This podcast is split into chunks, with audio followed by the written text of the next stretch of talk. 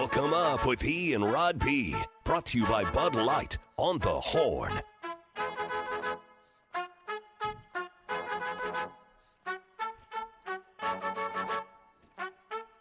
I woke up to the morning sky first. Oh, yes, sir. And yes, ma'am. That morning sky includes what is this wet stuff coming out of the clouds this morning? Unbelievable in Austin, Texas. Didn't know that was still possible on the 13th of September, but uh, it is, and we appreciate you being there. Off we go. Five hours, five days a week on Austin's only local morning sports conversation. It took them up with Ian Rod B, and we appreciate you being there. Ever you're finding us on uh, what looks to be a wet Wednesday morning. Uh, you can find us on 1019 on AM 1260. Of course, always digitally on our Horn app. You take us wherever you go. Just download it to your smartphone and uh, listen to us wherever you are in the world. Also, find us on our website, hornfm.com. The Twitch page is up and running. You can watch the program. Also, on our YouTube channel at The Horn Austin on this, the 13th of September, midweek. Get you up over that hump and into another big college football and pro football weekend. We've got uh, the AL West pennant race tightening in Major League Baseball. Got uh, all kinds of stuff to dive into to uh, start the morning and all through the morning here on Ian Rod B. And look who it is across the uh, desk, the shutdown corner of ours, holding down his side of the field five hours a day, five days a week. From DB High here in the se- uh, down in the 713, DBU right here in the 512, four stops in different NFL zip codes as well. And now a uh, lifetime Longhorn and football theorist who brings it to you every single morning. Wore jersey number 21 in your program, but always number one in your heart. What's up, Rod Babers? Uh, appreciate the intro as always, and uh, yeah, man, getting excited because uh, got another great football weekend coming up, and you know it's uh, hump day, so it's time to get over the hill, headed downhill to the weekend. Uh, so we got a lot to talk about, but before we do that, let me give a shout out to all those who uh, choose to serve. Our salute to those who serve, whether it be God, country, or community. We appreciate you. Our society built on the selflessness of service. So whether that be uh, officers of the law, whether you're talking about nurses, teachers, soldiers, uh, first responders, waste management, you know who you are, and we appreciate you. I want to let you know this morning. We know you're up early with us, so we appreciate all of uh, your work. It's an honor, but also a burden to serve. A burden to serve, absolutely, and appreciate you doing that. Uh, without a doubt, across the board, all the platforms there, and everyone who gets up and gets out and goes, uh, rises and grinds like uh, you do each and every morning, each and every day across uh, the great state. and Is it still raining? across the world? Did it stop raining? Uh, I don't, it- it's Was it ever raining? No, It was, well, oh no, it's raining on my way in. It was a little breezy and cool when I was Yeah, driving in it was an hour or so ago, and I- now it's. Uh, they say it's about a sixty percent chance of rain here in the area by seven o'clock this morning. So yeah, there's uh, there's some just- clouds moving in. I don't know if it still is, but it was just raining as I walked out of. I was literally as soon as I walked out of the house and got in the car, it started raining. It rained my entire drive Nice. to the office. It was raining when I walked in, so hopefully still got some of those sprinkles. I started to stand outside like Andy Dufresne and uh, Shawshank Redemption, and bathe when in it. Yeah, yeah. just like ah, it's, It's only going to be 90 degrees today for a Oh. high 88 tomorrow, 87, then 86 into the weekend, and a chance for rain each. Looks like that uh, high pressure dome is about to move on finally after the uh, searing summer. And uh, maybe actually get some rest. There could actually be a soaking rain coming our way Oh, here in the coming days. Yeah, soak actual like soaking rain, which Ah. I don't know if our grass and the yard will will know what to do, what to do at that point. what, what is this? What is happening? Oh, that would be amazing. It Please would be. do. It would be. It's been a We heck of a it. summer. Uh, heck of a summer. We have a lot to do, though. Appreciate you uh, launching with us this morning. We'll uh, get you caught up. Let's start with the news of the morning, uh, and then we'll uh, go from there with the conversations of the morning. Top Gun Rentals and Lawn Equipment bringing you the news. Yeah, accolades keep coming for Texas quarterback Quinn Ewers. On Monday, he earned the Walter Camp National Offensive Player of the Week and the Big 12 Offensive Player of the Week honors for his performance at Alabama this past Saturday. Yesterday was the Davy O'Brien National Quarterback Club and the Maxwell Player of the Week Club honoring him. Earl Campbell Tyler Rose Award Player of the Week as well. That Texas win at Alabama certainly hit with TV viewers. According to ESPN, 8.8 million people watched Texas defeat Bama across all their platforms. That makes it the most watched regular season game on ESPN since 2015. That came before Disney Corp settled their blackout dispute with Spectrum Cable also, as well. That ended Monday. This week, fourth ranked Texas will look to keep that momentum going. They host 2 0 Wyoming at DKR. Head coach Steve Sarkisian was clear earlier this week that his team has set a new bar, and it's time for leaders to maintain it. They set a new standard for what we're capable of, which we talked about. And then how do we recreate and get to that standard and then try to exceed that standard to create another new standard? And so that's where the leadership kicks in. Like I, again, I'm not trying to knock these guys down. I'm trying to point out areas for improvement so that we can we can keep growing as a team. But that's where the real leaders step up. Game kicks at 7. It'll air on the Longhorn Network. We'll have our local pregame here on the Horn going live at 4:30.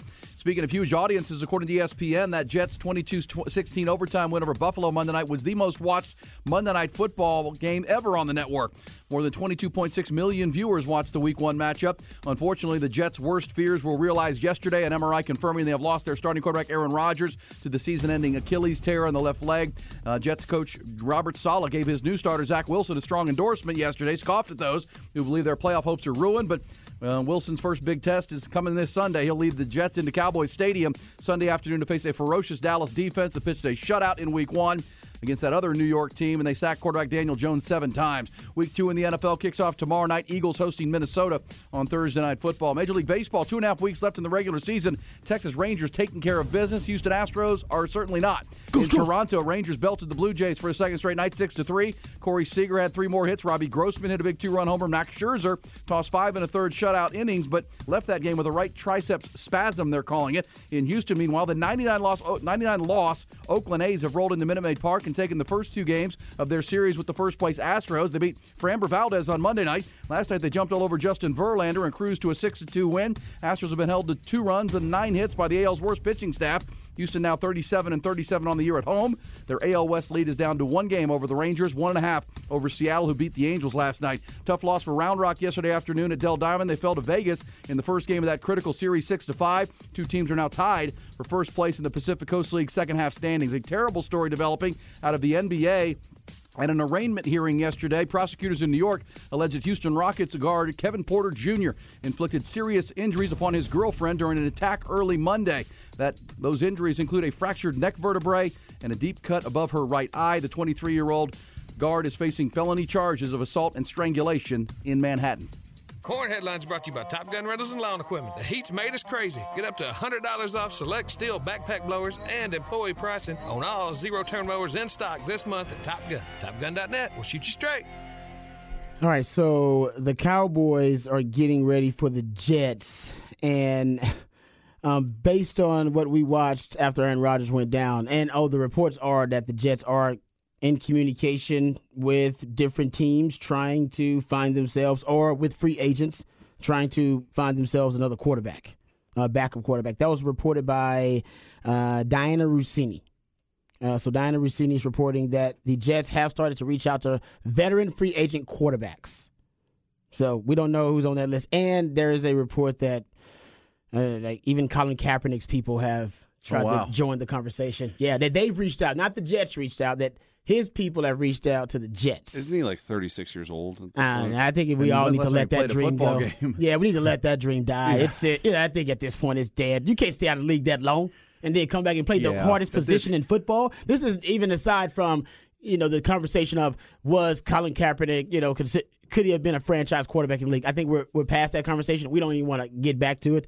right? he got, you're- ben- you're he got br- benched. If you're going to bring somebody in, you're going to bring somebody who Who's has played in the last of late. three, went to training, four, went to- went to training camp this year. yeah, exactly. Uh, well, Um, we'll see. I mean, they, they have to kick the time. They need a backup quarterback anyhow. that right? you, you need a backup quarterback, no doubt, because you're talking about last season. I mean, you had 21 teams relied on multiple starters. Yeah. 13 teams played at least th- three different starting quarterbacks. You definitely need another quarterback in this league, well, of course, the, the immediate. especially pl- playing the Cowboys. Yeah, the, then the immediate rumors of Tom Brady, but of course, you, as you pointed out yesterday, he's an owner owner now of the Vegas Raiders. I just don't know if there's some rules against it. It may not be, but maybe it's just considered a conflict. Maybe it's considered, you know, unseemly for a, an owner of another team to be playing. I don't know. I'm just Well, saying. how about this one uh, on the text line? It says rumors are the Jets would trade for Matt Stafford. How about that? The uh, Wow. wouldn't that be interesting? The Rams, of course, beat the Seahawks to start the season, so I don't know if they're beat. I Yeah, look- because they need to be tanking. I said that earlier. I said the Rams should probably be tanking at this well, time. and they need draft picks, and they're very Yeah, they're they very cap heavy at the top and very young at the bottom. They should be tanking right now, man. Well, and that look, nothing's going to happen this week. I mean, the, the- now the No. Jets are probably going to sign a backup quarterback. I mean, you're going to bring in a of Joe Flacco type of player, maybe Colt McCoy, uh, to be a backup. Colt QB. might be the best option. I Nick agree. Foles? I agree with that. I'm looking at this list: Carson Wentz, Cam Newton, Colin Kaepernick, Josh Rosen, Joe Flacco, Matt Ryan, Chase Daniel, Nick Foles, Kellen Mond, Bryce Perkins, Trevor Siemian, Danny Etling, You got to think Ian Book, Matt Barkley, Well, if, Brett you're, Hundley. if you're looking for just a backup and you're going to ride with Zach Wilson and see where it goes, because look, my, my strategy would be this: if I'm Joe Douglas, you know, your big offseason move, your, your your colossal offseason move to get Aaron Rodgers is now blown up, and uh, but your team is still really talented, and it's only week one. So you know, you, you, I think you have to give Zach Wilson, who was the number two overall pick just two years ago, a chance. Yep, I agree. See where he's at. How much more mature is he from year to year? How much did he learn from Aaron Rodgers? You know, because Aaron, unlike his time in Green Bay, Aaron Rodgers was around that facility a lot. He went to all the mini camps. He participated with that team, and if you saw Hard Knocks, he was a a very nice, uh, you know, leader and coach almost to Zach Wilson. So give him a chance. Uh, and he is a talented guy. He went number two overall for a reason. He's got some ability, but has not shown the maturity and uh, just the knowledge of the game to to manage it.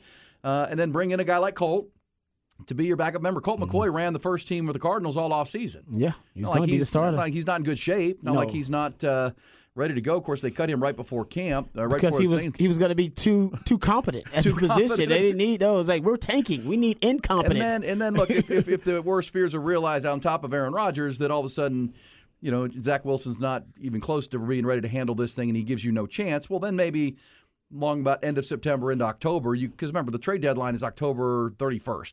So, and then you kind of know where the Rams are. You know, was that kind of an anomaly in Week One that they beat the Seahawks? We'll know more three, four games from now. Maybe uh, Matt Stafford is available. that would be Uh, wild. Wouldn't that be crazy? That would be wild. That would be right. Uh, but uh, exactly, it makes sense for the Rams because I think the Rams, you know, they need to be they need to be in tank mode a little bit. I think just for long term. Right now, it may be fun to pull some upsets, but they don't have a roster that could be a championship contender, especially not in that division with the 49ers. You got to try to beat win that division first, and the 49ers are man, they are they are built to win for a, a while. They're built for some sustainability. This window is going to be open for the 49ers. Now they got Purdy. It's going to be open a little bit longer. We thought it would close, you know, once they were done with Jimmy Garoppolo, couldn't figure out quarterback. Trey Lance experiment fails. But now they got Purdy. Uh, window's open a little bit longer. So I think the Rams might need to, you know, take have the tankathon. Tankathon. It's time for the tankathon. Well, they got their Super Bowl. They went all in. Yeah, F and it them, works. F them picks and all that, and now they're. But again, they look pretty dang good on on Sunday. They got these young guys stepping up, and they, Puka- they was it was it uh, Puka Nacua? Puka Nacua, Puka- the wide Puka receiver. Nacua. And well, but again, I mean, the week one overreactions, good and bad. Let's if if you're Joe Douglas, you have to bring in a veteran quarterback, uh, but then you have to kind of let this thing ride out a little bit. Give Zach Wilson his opportunity, and you know you can still be in the mix in the playoff race by, by early October. You need to make a bigger trade. Man, Wilson versus that Cowboys pass rush was it maybe the best pass rush in the league? on that offensive line for the Jets, which is a wreck anyhow. The I know, Cowboys. if you have, if you have the Cowboys defense in fantasy, they helped you out a lot last week, That's like 30 points. Yeah, it's gonna be It could ugly. happen again. But Yeah. well, you know, Robert Saleh's game plan is going to be to try to harass the Cowboys and kind of like the other night, just let your defense keep you in it and you know see if you can force some issues with Dak Prescott. Uh, that'll be an intriguing game. Uh, Yeah, that'll be. I'm with you on that. That'll be interesting to see how the Cowboys try to approach it offensively because with Zach Wilson out there, and we'll get into a little bit later on. Yeah, why do what Buffalo did? Why play high risk football when you could just play low risk football and beat that team? Because Zach Wilson ain't gonna beat you. The only thing really you could do is beat yourself. And this is what, That's this what is what Josh the Allen Cowboys did. Josh want, Allen right? beat himself. He, This is what the Cowboys want right Yeah. Mm-hmm. now from Dak Prescott too in their offense. I mean, uh, this this is everything that uh, Mike McCarthy and Kellen Moore. That's why they separated and Run the you know, rock. Cowboys want to go back to last year when Cooper Rush took over for an injured Dak Prescott and went four and one, and they played low risk football, let their defense win them games. I'm still a little bit concerned about this rookie kicker of theirs. He missed an extra point the other night in New York because if you're going to play on those margins, we're going to try to win with defense and running the ball and you know, you know, low risk football. You got to make your field goals. You got to make all the points, right? When you get those opportunities. So uh, we'll see. But that's uh, that's a fun game. And man, the big picture for me out of the NFL, Rod, the TV numbers are staggering for college and pro football of the viewership. If you want to know what's driving college football realignment and the consolidation of these conferences, it's unbelievable. I'll get you some numbers coming up uh, here in a moment. Also, more on the Longhorns and uh, how do they turn the page? How do they move from uh, all of the uh, accolades that The are rat coming poison? in and The the, rat, rat poison, that's rolling as, in, uh, and then Ford and turn their Nick Saban attention to, to a two and zero Wyoming team who already owns a win over uh, Texas Tech and uh, the rest of their season. We'll talk more about that coming up. But first, Rod's going to tell you about my bookie. Uh, winning season, of course, is here. That means football season is here. So head on over to my bookie right now. They got lots of opportunities, lots of chances for you to win big. As a better, you demand perfection, and my bookie delivers NFL, college football, and a brand new cash out system that gives you options to bet big and win big all all season long. First two legs of your parlay hit, cash out early and use the funds on another bet, or you can let it ride for a chance at a much bigger payday. Join the MyBookie team for an entire season filled with odds boosts, free bets, and super contests. To get started, it's really simple. It's really easy. Go to mybookie.ag right now and register for an account absolutely free. Free 99. That's the best price you're going to get. When you're ready to make your first deposit, just use the promo code HORN, H O R N, to grab a welcome bonus on the house. You know what that means. So use the promo code HORN, H O R N, to claim your deposit bonus and for a limited time, a free chip to use in the MyBookie casino. With my bookie, you're making money before you even place your first bet. You can bet anything, you can bet anytime, and you can bet anywhere. As long as you're betting with my bookie, you're betting with the best. Indeed, indeed. And yeah, the best. We mentioned uh, most watched Monday night football game ever on Monday night and uh, all the compelling storylines, four plays in, and Darren Rodgers is out. say, he only played four plays and it was still the most watched. Well, because then It's everybody amazing. wanted to stick around to see, you know, could we get a, a rule, you know, a, a, a diagnosis of what happened? Would he come back? What's going to be the deal? And then, of course, the game turned into a heck of a game, and uh, we saw the end with the walk-off Yeah. punt return uh, for sure. But um, I thought this was interesting. In addition to the gangbuster TV ratings in, in pro football, about uh, we mentioned in the headlines the long the Longhorn game with Bama was the most watched game ever on ESPN uh, in the network's history on a Saturday night. A week, you know, a regular season game on a Saturday night, uh, most watched game, and that that included the, the folks on Spectrum who couldn't watch it, right? Uh, because Spectrum had not come to their agreement. Nebraska, Colorado was was very close, um, right behind it on Fox or in the middle of the day. And you just go across the board. Listen, it's most watched college football games week two, Rod. Texas Bama at the top, Nebraska, Colorado with almost nine million viewers. A&M Miami, four million viewers on ABC. Iowa, Iowa State got three and a half on Fox. Uh, UNLV, Michigan. How about this uh, on CBS? All the way at Cal played Auburn on ESPN that night. 2.2 million people tuned in on the West Coast. Hmm. I mean, you don't think there's a passion for this sport, and this is what's driving the college realignment and these huge. This is what the, the TV networks are, are the, the Wizard of Oz behind the curtain pushing all this because they want this programming, right? They want the, mm-hmm. And it's not just audience, Rod. It's captive audience. It's people who are, are into the game. Uh, So marketing, you sell advertising. Uh, this is this is a, a dying thing in, in media to have captive audiences who watch in real time and you know appointment viewing. Uh, this is this is really if you're looking for the reason of all of the uh, the Super Four conferences and all that's happening. The the Pac-12 about to disintegrate uh, in the middle of what might be their best ever conference season right now with seven teams ranked right now. Uh, doesn't matter. The uh, the leadership of the Pac-12 failed them when it came time to negotiate the right media rights deal, and so they're going to collapse when this season is over. But uh, that that viewership tells you everything you need to know. People care. Yeah, People and that's care, how you know that you know George Kliavkoff he failed as a you know a Oh, commissioner. There hugely. were there are there are assets in the Pac-12 that are viable, profitable. You know what I mean? Assets in this ever-changing entertainment ecosystem uh, and this uh, sports industrial complex and, and college football's uh, you know the the level of college football in it, and because all those different a- assets we talked about, you know USC, uh, you know not Oregon, everybody that left the the Pac-12 uh, in Washington. I mean, they're they're they're valuable, obviously, because they went and added value to other conferences, and somehow you could not consolidate all that value. And you brought it up; it's about brand recognition, and you know that's the texture says Deion. The Deion effect is real, yeah, because Deion's a brand. Right? And it, it's strangely enough when you talk about adding these brands to the, these other already established conferences who are brands in themselves, the SEC and the Big Ten. And you see now the rebranding of the Big 12. Hell, Brett Yormark wants to change the name of the Big 12 because he wants to rebrand time, it. for sure. Yeah, this is all about combining brands and brand recognition because that's what's going to get people to that appointment viewing you talk about, that captive audience you're talking about. And there's not a lot of things in this new entertainment ecosystem where people will watch and it'll be a social agent that people will watch together. And they want to go on social media and then talk about what they're watching while it's happening real time. Everything else we stream, but sports, news, uh, kind of disaster porn that they call it, like just real time stuff like that. Anything real time, we'll watch together. Uh, Presidential debates are probably in that discussion now too. We we like politics, election night. election night, that kind of stuff. But there are only like four or five genres of entertainment, uh, news, whatever, that can really bring people, like you talk about captive audience, e to their TV sets, and they can they can keep those eyeballs over a long period of time. Yeah. and that that's why that's these brands matter. That's why. Hey, why you think the Monday Night Football game was the most watched in years for uh, ESPN? Why? Because you had the brand of Aaron Rodgers, all right, and everybody wanted that. That brand is well known. My mom knows about Aaron Rodgers. She don't know a damn thing about the Jets, but she knows about Aaron she Rodgers. Yeah, exactly, right. Because they were like, oh, let me see what's going on with this story that transcended then you from the watch- sports page to the front page. Then you watched Hard Knocks and got to know even more about that team. And all of a sudden, if you didn't care, you cared a little bit. Uh, the kid from uh, Stephen F. Austin who returned the punt for a touchdown. He was one of the storylines, the the last storylines of that that five episode season.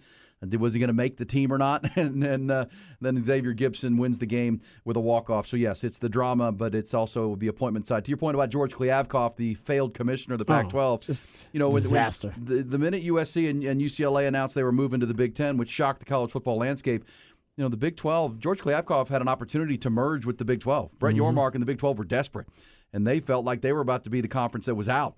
And they they went went to the you know the the Pac-12 like on their knee, uh, their knees. Hey, let's merge. Let's merge together. We'll we'll, we'll become the Big Four and the fourth conference. And Kliavkoff says, "No, no, no, no, no, no. We're good. We're good here on the West Coast. We we don't need you." Uh, you you middle the middle of America uh, schools Yeah. that don't don't have high academics. Uh, they did the whole high and mighty He thing. didn't think their brand was strong enough. right, and uh, here you go. Uh, and how'd he do?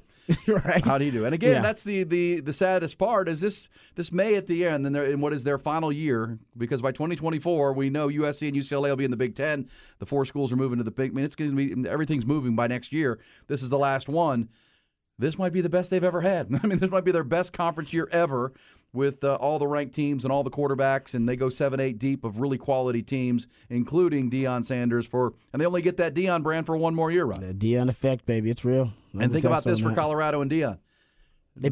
we said it the morning it happened, but the morning that Colorado flipped and said we're out, uh, coming out of the Pac-12 meetings when no new media rights deal was offered, that was the first, that was the, the the string that was pulled. That when that happened, everything else fell. Right. That that was Colorado moving back to the Big 12 was the first, you know, the, the domino that moved everything.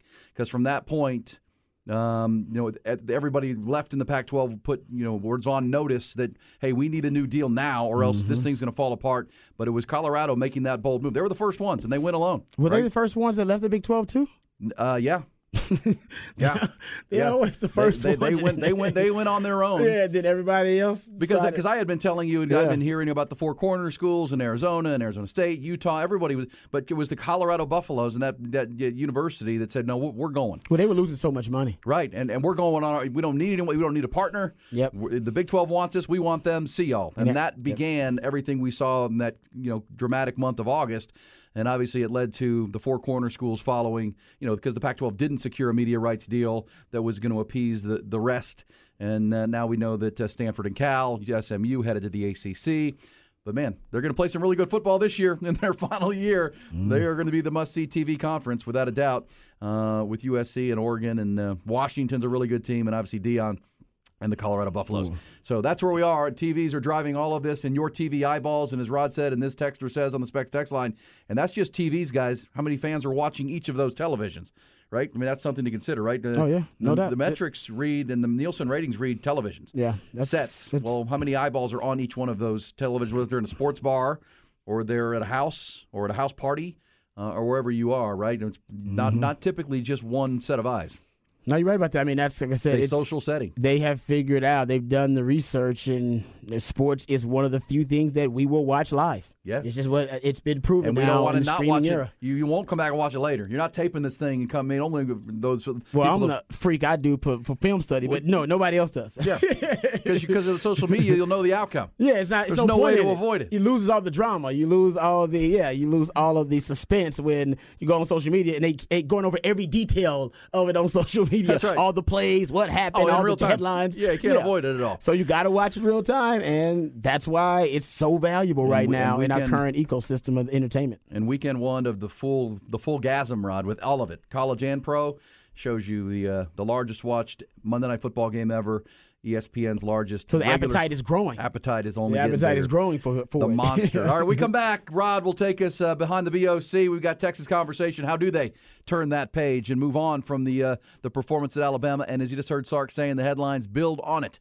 The leaders setting a new bar on a day by day basis. Uh, turn that big win, huge win, into a special season for the Longhorns. Turn their attention to Wyoming. We'll do that on the other side. Also, the uh, the what the facts segment right before the end of the hour. We'll get to all that on a busy Wednesday. Glad you're with us here on the Horn. It's Hook 'em Up with Ian Rodby.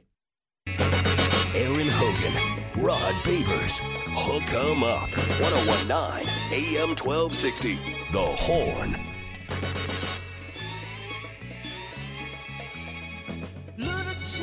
Wednesday on the Horn, yeah, that uh, rain coming down. Just heard uh, Don Miller say dangerous conditions. Yeah, that, Oh. what, what are these drivers in the HEX going to do when uh, they haven't seen rain in months and now they have to drive on it? They Be were careful. bad before that though They in the rain too. I love Austin. Well, they Austin freak out when it drivers. rains anytime, but They- they, especially when they haven't seen it in three months. They do. That's- I love you guys, but I don't know why y'all can't drive in the rain. It's weird. And we certainly haven't seen rain during a rush hour when we're full bore with uh, schools back in and you know, Oh, full yes, traffic. right. Mm, We haven't seen that in a while. Yeah, it's not good. So Not be careful out there. Please do. Just uh, Just uh, be be be a courteous driver. That's all. You know, make sure you take care of your fellow citizens on the road we'll our. and give uh, a courtesy wave, please. Give Um, a courtesy wave. Damn it. And what is it you say about road rage? Don't become a racist. Don't become racist an road rage driver. Basically, road rage turns people into accidental racists. We've all been there before. You profile people based on their cars, based on the way they drive, and then all of a sudden you become kind of an accidental racist. Don't do that. Avoid accidental racism by avoiding road rage. So find a way. Patrick has the best idea about avoiding road rage. Great idea. He said basically instead of cussing somebody out, uh, you know, and saying you know nasty things to them, either out of your window or to yourself, do it in your favorite foreign accent, and then you'll just laugh at yourself. And then you'll feel silly and stupid, like you should feel if you're cussing somebody out in traffic because they cut you off or whatever. So there you go. The accidental racism is real though, because I, I drove a Prius for a while, and Yes. I, I would be Oh, going yeah. 85 on the highway, and people would be still blowing by me, passing me by. No respect. Oh yeah, we, we, we absolutely label Subaru drivers, Prius Yes, drivers, Tesla I, drivers. I have a I have a label for guy for people who drive dro- Dodge trucks. I mean, I just, I do. I bet do you am I you know me? Am I a Prius guy? No, because there are. You do not. You Yeah, do not. no. If I saw you, I would not guess. That'd be the last car Yeah. I guess imagine you'd me driving. picking a girl up in a Prius, and she's just like, Are you, "Is this a joke?" My my unscientific research has shown me that people who drive drive Dodge trucks are the ones that block the left lane, the fast lane, more than any other vehicle that I've Really? noticed. Yeah, Dodge trucks. When you get to like if you're on 35 and you're trying to get to Dallas and there's just long lines of cars while on the left lane waiting to kind of get, get around these semis, almost always it's a Dodge truck that's blocking the thing. I'll have Yeah. to look out for that. Yeah, No. Dodge trucks. I uh, that's a that's a Dudes good, I, in Dodge trucks. I gotta tell you, to me, I, I love just the Tesla drivers. I don't know for some reason they seem to be some, some of the most annoying drivers on the road. I, I know you guys are great. I'm, I'm sure Well, you 'cause guys are sometimes awesome. they turn their car and let the computer drive it. Right? The yeah, I don't know what the hell's going on. How I about those, swear. those self-driving cars that are all around what, campus? Yeah, yeah. I haven't seen Those, those. oh my god! Have you I've seen not those? seen They them. I've seen them on videos on social media. They're like, everywhere. really? They're everywhere. Are they delivering stuff or picking people up? picking people up. Wow. Like, uh, but they they're not very good at driving. well, then you know what? They mimic human behavior very well because most humans are bad drivers. It's just the way it is. That's that's a good conversation, though. Okay, so I got a, a couple of questions here for the specs text line, and then we can get into the conversation too. What? Because uh, E Hogan opened up an uh, interesting uh, point here. What car do you think uh, the the worst drivers drive? oh, the worst drivers. Nick, you said it's Dodge Ram. Well, I, say don't think they're the worst drivers. They're just the most oblivious. Like you're blocking traffic here. Can you move? Can you move? You got a bad. whole That's line a- of people. That's bad driving. You got a If whole you're- line of If you're blocking the left hand lane and you're not the fastest drivers, it's for passing only, and you're not passing and you're not getting over, then uh, that's part of being a bad driver. Okay. That is one of the. And here's my question, because that leads me to. I think that people blocking the left hand lane might be the most violated Oh, unofficial uh it's kind of the uh kind of the unofficial rule. Like right? Is it, if you look at it in society we have all these uh different uh society uh these societal norms things that are accepted uh and some things that are considered unacceptable. Not necessarily laws the unofficial. Um, and I think out of all of those kind of these unofficial social conventions, that the most violated is people sitting in the left hand lane or driving slow in the left hand lane. Yeah, Out of all of them. You got to have no my- fear of getting pulled over if probably my if you're in largest- left-hand lane. Yeah, Largest pet peeve. Yeah, they, no, I agree with you. It It's- says uh, It's a, it's a violated. It's the most violated social contract. That's the best way. to The most violated social Yeah, contract. we're in a team. We're in a team here. Like this, you know, we're all together. Just, just get out. If you want to go that speed, that's fine. There are three other lanes for you to go that speed, and the car next to you is going that speed. So just fall in behind which them. means y'all are blocking two lanes. Right, perfect. what are you doing? Just, just, just open the artery. Just Uh, uh, and, you know what, and just signal when you try to get over. Also, one of the most violated of our unofficial social contracts is people who don't use their signal anymore. Maybe all of the most violated unofficial social contracts in our society are on the road. oh yeah, because that's where Most we of them are share most road. of our time. Yes. Uh, we don't share much, a lot of time with people unless we're on the road and we're in our little vehicles Well, it's there. it's similar to being online where you can you Oh, can yeah. yell at someone or talk trash Yeah, to yeah. someone Social and media, feel, message feel- boards, Well, for feel sure. a little bit safer because you're in Chat your car. rooms, yeah, for sure, sure, for sure. Uh, all right, so this says definitely Nissan Altima. Well, the Altima is one of the most. yeah, there's just a lot of Altimas on the road, by the way. There's a lot of Nissan Altimas on the road. Somebody said, "Hey, that's not a Dodge truck, that's a Ram truck." That's Thank a very much. Ram. That's probably true. Uh, it says Tesla drivers are the new BMW yuppie drivers. Okay, there you go. That's fair. Hey, I'm not. I don't to judge the people, but just saying. Uh, uh, usually, when there's an annoying driver on the road, uh, most of the time it's a Tesla. Come on, Dodge trucks, Dodge Rams. No, be, be be on the same team. Rod, I have a pet peeve of driving next to a person for an extended period of time. I either have to move ahead or I got to fall back.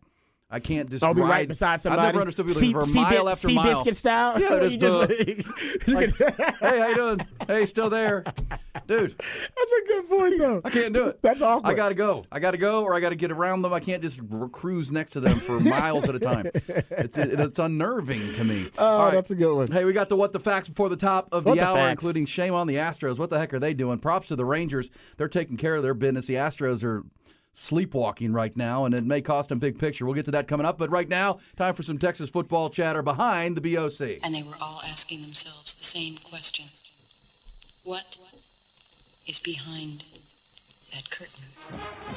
All right, now we'll get to um, some Wyoming. Um, getting to, I'm starting to watch some Wyoming film, so we'll get to uh, Wyoming as the week progresses. Uh, still finishing up some of the Alabama uh, stats and some of the little nuggets from Alabama, but that'll lead us to our conversation about Wyoming and what Texas is going to do. I will say this: I think Texas will treat Wyoming like rice, like they will basically empty the as roster. game- oh yeah. Yeah, you're gonna see.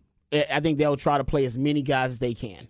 I believe their goal will be like the Rice game to see Arch Manning, right? For Arch Manning to get some snaps. I don't know if he'll be able to throw it because maybe you'll be up big by then. I do think they'll.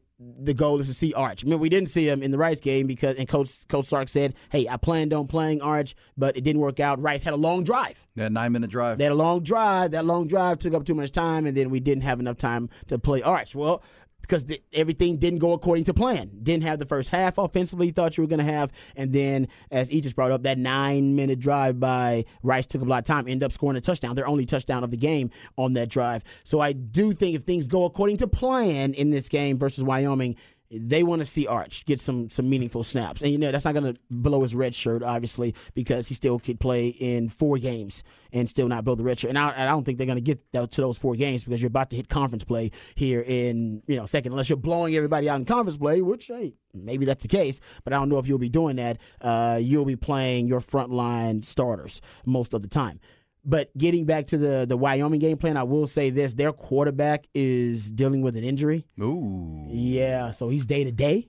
That's aren't we all? that's right. Uh, act accordingly. Uh, but he is uh, he's day to day. He's a running quarterback. He hurt Texas Tech with a lot of the quarterback run game, and uh, as my man Jerry Hamilton talked about on our Longhorn live stream, you probably don't want to bring him back versus Texas, considering what they were able to do uh, in the pass rush and you know pressuring the quarterback versus Alabama. Um, but we'll see. He is day to day. They also uh, Wyoming to me you know, I don't think they're necessarily that deep.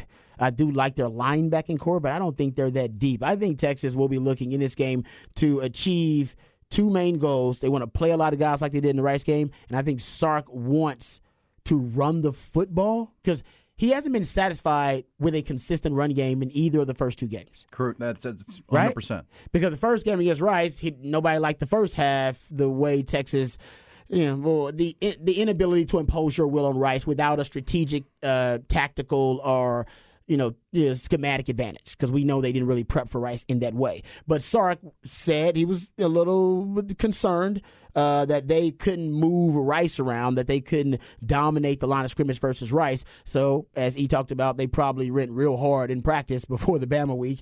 Practice one on ones, uh, good on good, and then we saw the result versus Alabama. Um, but even in Alabama game, they weren't able to run the ball consistently until late in the game, wore Bama out, and they they were able to seal the game with the run game. But they didn't run uh, the football consistently in the Bama game. As a matter of fact, Sark said that wasn't his plan. He said he didn't even think they could run the ball consistently versus Alabama. That's why the game plan was to throw the football to open up the run and to let these short, high percentage, quick passes be an extension of the running game. Just like I said, you know, last week, they're not going to be able to run the ball versus Bama, and Sark agreed. Great minds think alike. So in this game versus Wyoming, I think one of the main goals will be to infuse some confidence in the running game and try to get some consistency out of the run game. And I don't know, CJ Baxter, his health obviously is going to be a question. He's gotten hurt, uh, at least had, had an injury, I should say, in both games. Uh, had to leave the Alabama game a little bit early. Had to leave the Rice. I think he was being helped off the field of the Alabama game. I think to see report, and he left the game early, uh, the Rice game with an injury. Uh, so it'll be interesting to see what the roles. I think he wants to define the roles of these running backs in the running game, but you can't do that if you don't have a consistent running game. Yeah, well, um, and and the Rice game obviously was they couldn't bully Rice, and you've talked about Wyoming having a really good set of linebackers. They do really good core linebackers yeah. that. Well, this should be if you're Sark, you're like, hey, this is a good test, guys. This isn't Alabama, and they're a little bit better than Rice probably on defense. Let's go. Let's see if we can hit them in the mouth and run the football here on a, on a night game. I'm not sure they're better than. Rice actually. on defense. I'm not sure that. Well, I'm not. Yeah, I'm just not sure that overall they're better than Rice. Uh, and, and that's. I'm just saying as a defense. You know, remember we had um, who did we have on the show talking about Rice? The uh, the vent, the quarterback from. I forget his name. I apologize. We got to get it back. He went to Stony Point though, right? Um, yeah, I think you're right. No, I don't know if it was Stony Point. I forget his He name. played quarterback at a He- local He high school. played quarterback. Taylor McHargue. Taylor, Uh, Taylor McHargue. Taylor McHargue. Thank you very much. Taylor McHargue. Okay, that's who it was. Um, I apologize, Taylor. Uh, I should have remembered your name. I like the name, but he uh, he came on. Remember, he said uh, as a guy who follows Rice, as an analyst who follows Rice and went to Rice, he said he believed that uh, they had, that Rice had the best defense of the Mike Bloomgren era Yeah. this year. And Yeah, year six, Vista you're- Ridge. you're Thank you very much, Texter. And you've talked about the head of the Rice game that they were recruiting at the best level that program ever has under Mike Bloomgren. They It's- were. Mm-hmm. and it's year six, right? And for Rice, right? Rice recruiting. Let's not get crazy, but yeah, when you when you hold on to a coach for that long and he gets to stack some recruiting classes at his level. Uh, that, that, that you can be, but Wyoming, you know, Craig Bohl, their coach, right? He, uh, and we'll talk more about Wyoming as the week goes on. But I just remember you saying that their linebacker core is pretty darn good. So It is. I mean, if you're Sark, you use it as a test. Just let's go see if we can. We couldn't push Bu- Bully Rice when when they knew we were running. Let's see if we can get better in our run game because, as we've said over and over again, you're gonna need that run game. You know, when you have an off night with Quinn, you got to play some bad weather down the road. You need the run game. You know you're going to have the defense. Or it appears you're going to have the defense week to week. The special teams can be on point. But you know that passing game can come and go sometimes. Yeah. And your quarterback can have an off day. But if you can establish the run, even with it's a, if it's a committee, this would be a good good time to start working on that and um, and showing that you can flex and uh, you know pick up where you left off in the fourth quarter against Alabama. Yep, no question about it. So I, I do, and it, the only thing, and we'll talk about this on the next uh, burnt orange, behind the burnt orange curtain.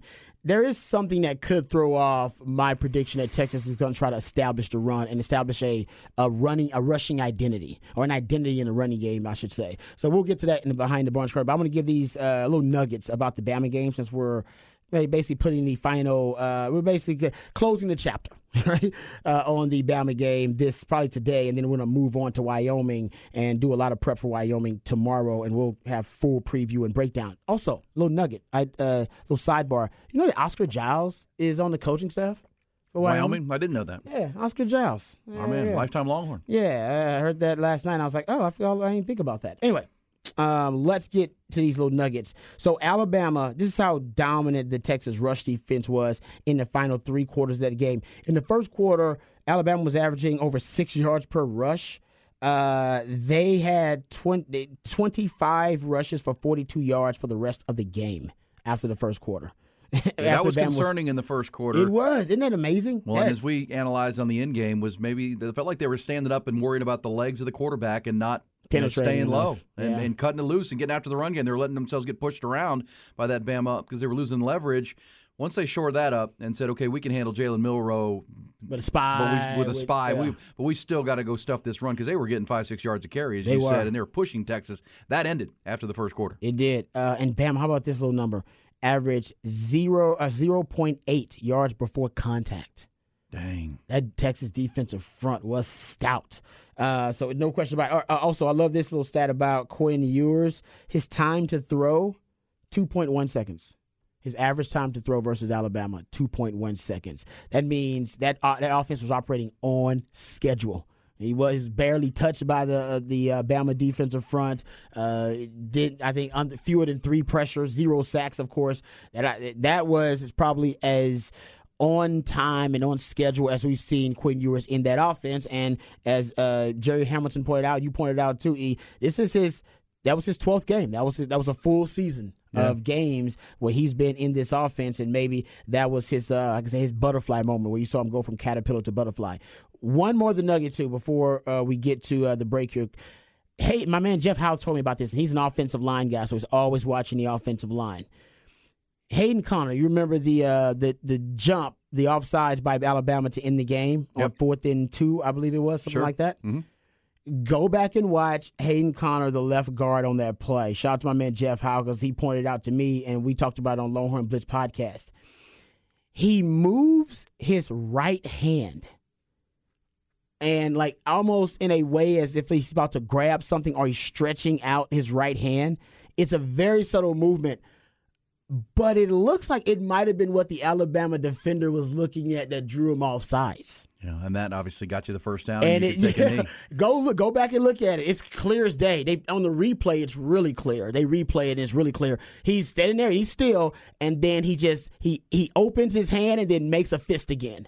He goes from a fist, opens his hand, and makes a fist again, and it's crazy. It, and it's it's it's when you re- go back and look at it, it is pretty obvious. But it might have been what the Alabama defender was looking at when he like jumped off sides. He does that without moving his body. He didn't at move his body though? at all. It, it, the body didn't move. So that's but legal, right? I believe so. Yeah, because his body doesn't move. His helmet doesn't move. nothing. It's just it's just his hand moves. It is a weird thing. Jeff Howe says he asked about it wasn't intentional, or unintentional, and Hayden Conner did not want to um, Reveal. give it away and reveal what it was. So. That makes me think it was intentional. right. If it was unintentional, you'd be like, "Oh no, I didn't do that. It's- I didn't never did that." He, There's- cle- yeah, he clenches his right hand. T Bone. T Bone saw it too. He clenches, and I don't know. Like I said, I, he he didn't he didn't answer my man Jeff Howe whether it was intentional or not. And Jeff asked him about it. So throwing out there. That if it was intentional though, that shows the players are now involved in the chess match within the game. That would be beautiful. Jahdae Barron actually admitted his interception. He baited the quarterback because they ran that play earlier. That's the chess match within the game. You know, Quinn Ewers checking to that play when they're backed up, that deep ball to A.D. Mitchell. That's him. That's checking. That's players themselves that's uh, making team those IQ. executive decisions. Team IQ, football IQ. Yep. All right, we come back. It's the uh, just the facts on a Wednesday morning. There's your behind the burnt orange curtain for the first time this morning. We'll come back with some facts of the day. Aaron Hogan, Rod Babers, Hook 'em Up, 1019 AM 1260. The Horn. Careful out there. It's raining, if you can believe that, on this, the uh, 13th of September, Wednesday. We got a lot going on. It's our Just the Facts segment, including maybe my non scientific theory that uh, Dodge Ram trucks are the biggest lane blockers.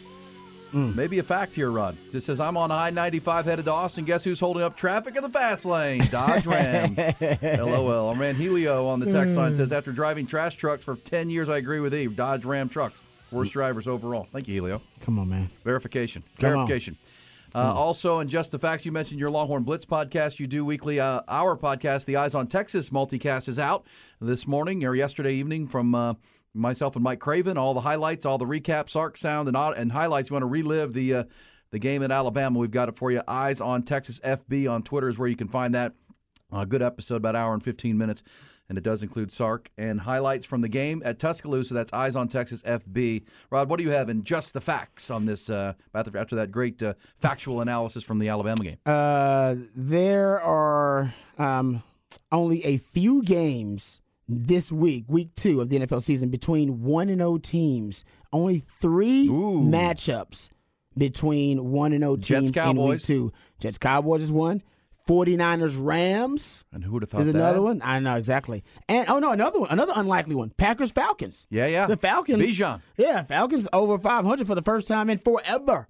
It happened at, in uh, Atlanta in a while. So uh, only three matchups, and yes, one of them will be the Cowboys uh, of teams who are one and zero in week two of the NFL season. No question. Yeah. Well, and I'll do the baseball bit. Uh, shame on the Astros for sleepwalking last two nights. I mean, uh, I mean, you got you got Valdez and Verlander on the mound against a 99 loss A's team who's limping to the finish line, having one of the worst seasons in a long time. And they come into your building and you go to sleep and lose two games to that team. To the worst pitching staff in the American League, you've scored two runs in two nights. Yeah. And your two best pitchers have gotten taken the L. Meanwhile, the Rangers handling their business. You know, if he hadn't missed 40 games, Corey Seager would absolutely be an MVP candidate in the American League. He still should be. He had another three hit night. Rangers have, have uh, stepped up. Those two wins at Toronto have gotten them into the wild card spot and just a game back of Houston. But uh, apparently, after the uh, game last night, Justin Verlander actually spoke to the locker room. You know, they got to kick this in gear. There's still plenty of time to, to rectify. But if you're counting factually, Rod, the Astros have 16 games to go. Mm-hmm. The Mariners have 17 games left. The Rangers have 18 games left, and still a lot can happen. And the Blue Jays are still in that mix too. But uh, shame on Houston. That is, if you're watching these games, but you got you, you you're you're not even pressuring. There was an at bat last night, late in the eighth inning, when Framber Valdez on a three-one count just watched a an 80 mile an hour hanging slider just just watched it and then struck out on the next pitch. I don't know what they're doing. And that this is the biggest fact, Rod. They're 37 and 37 at home. 30 That's- they're 500 wow. team in Minute Maid Park. That's that's wild. I mean, there's there's 17 or 18 games over 500 on the road, obviously. Hmm. Yet they're they're an average baseball team in their own ballpark. Um, that is not signs of defending your championship right now. If you don't fix that problem, That's a crazy fact. I didn't realize that. yeah, 500 team. Yeah, I, I, They play down to their competition at Minute Maid for whatever reason. Is it just because they relax? I don't know. At, at the house, they're just You- not. You know, you don't We'll see. let the uh, texters give their theories. I don't know Hmm. the answer, but they're really good on the road. Maybe they're too lackadaisical at home. Yeah, it seems, well, when you watch it, it kind of feels like it. hmm On the road, they feel like us against the world. Yeah, they're taking the those wall. boos and whatnot. Yeah, they- they maybe they like being the villain now. And they're on the road. They're the villain. Remember, they've been the villain now in baseball. They're for still hated. for like th- two, two, three years now. So maybe they're now psychologically at their best when they're the villain. They're the villain on the road. At home, they're loved, and that's not really what gets them, you know, motivated anymore. Being but being loved, they they did that already. Well, these two nights, if you're watching, I know everybody's watching the Jets game on Monday night, but I always keep an eye on the Astros game, and they're just they're not even taking good at bats right now, Can I give you a one stat before we get out of here? for sure. The last two seasons were week one of the NFL only had a single game where both teams scored more than 21 points. This past week one only happened. The Chargers lost uh, to the Dolphins 36 34.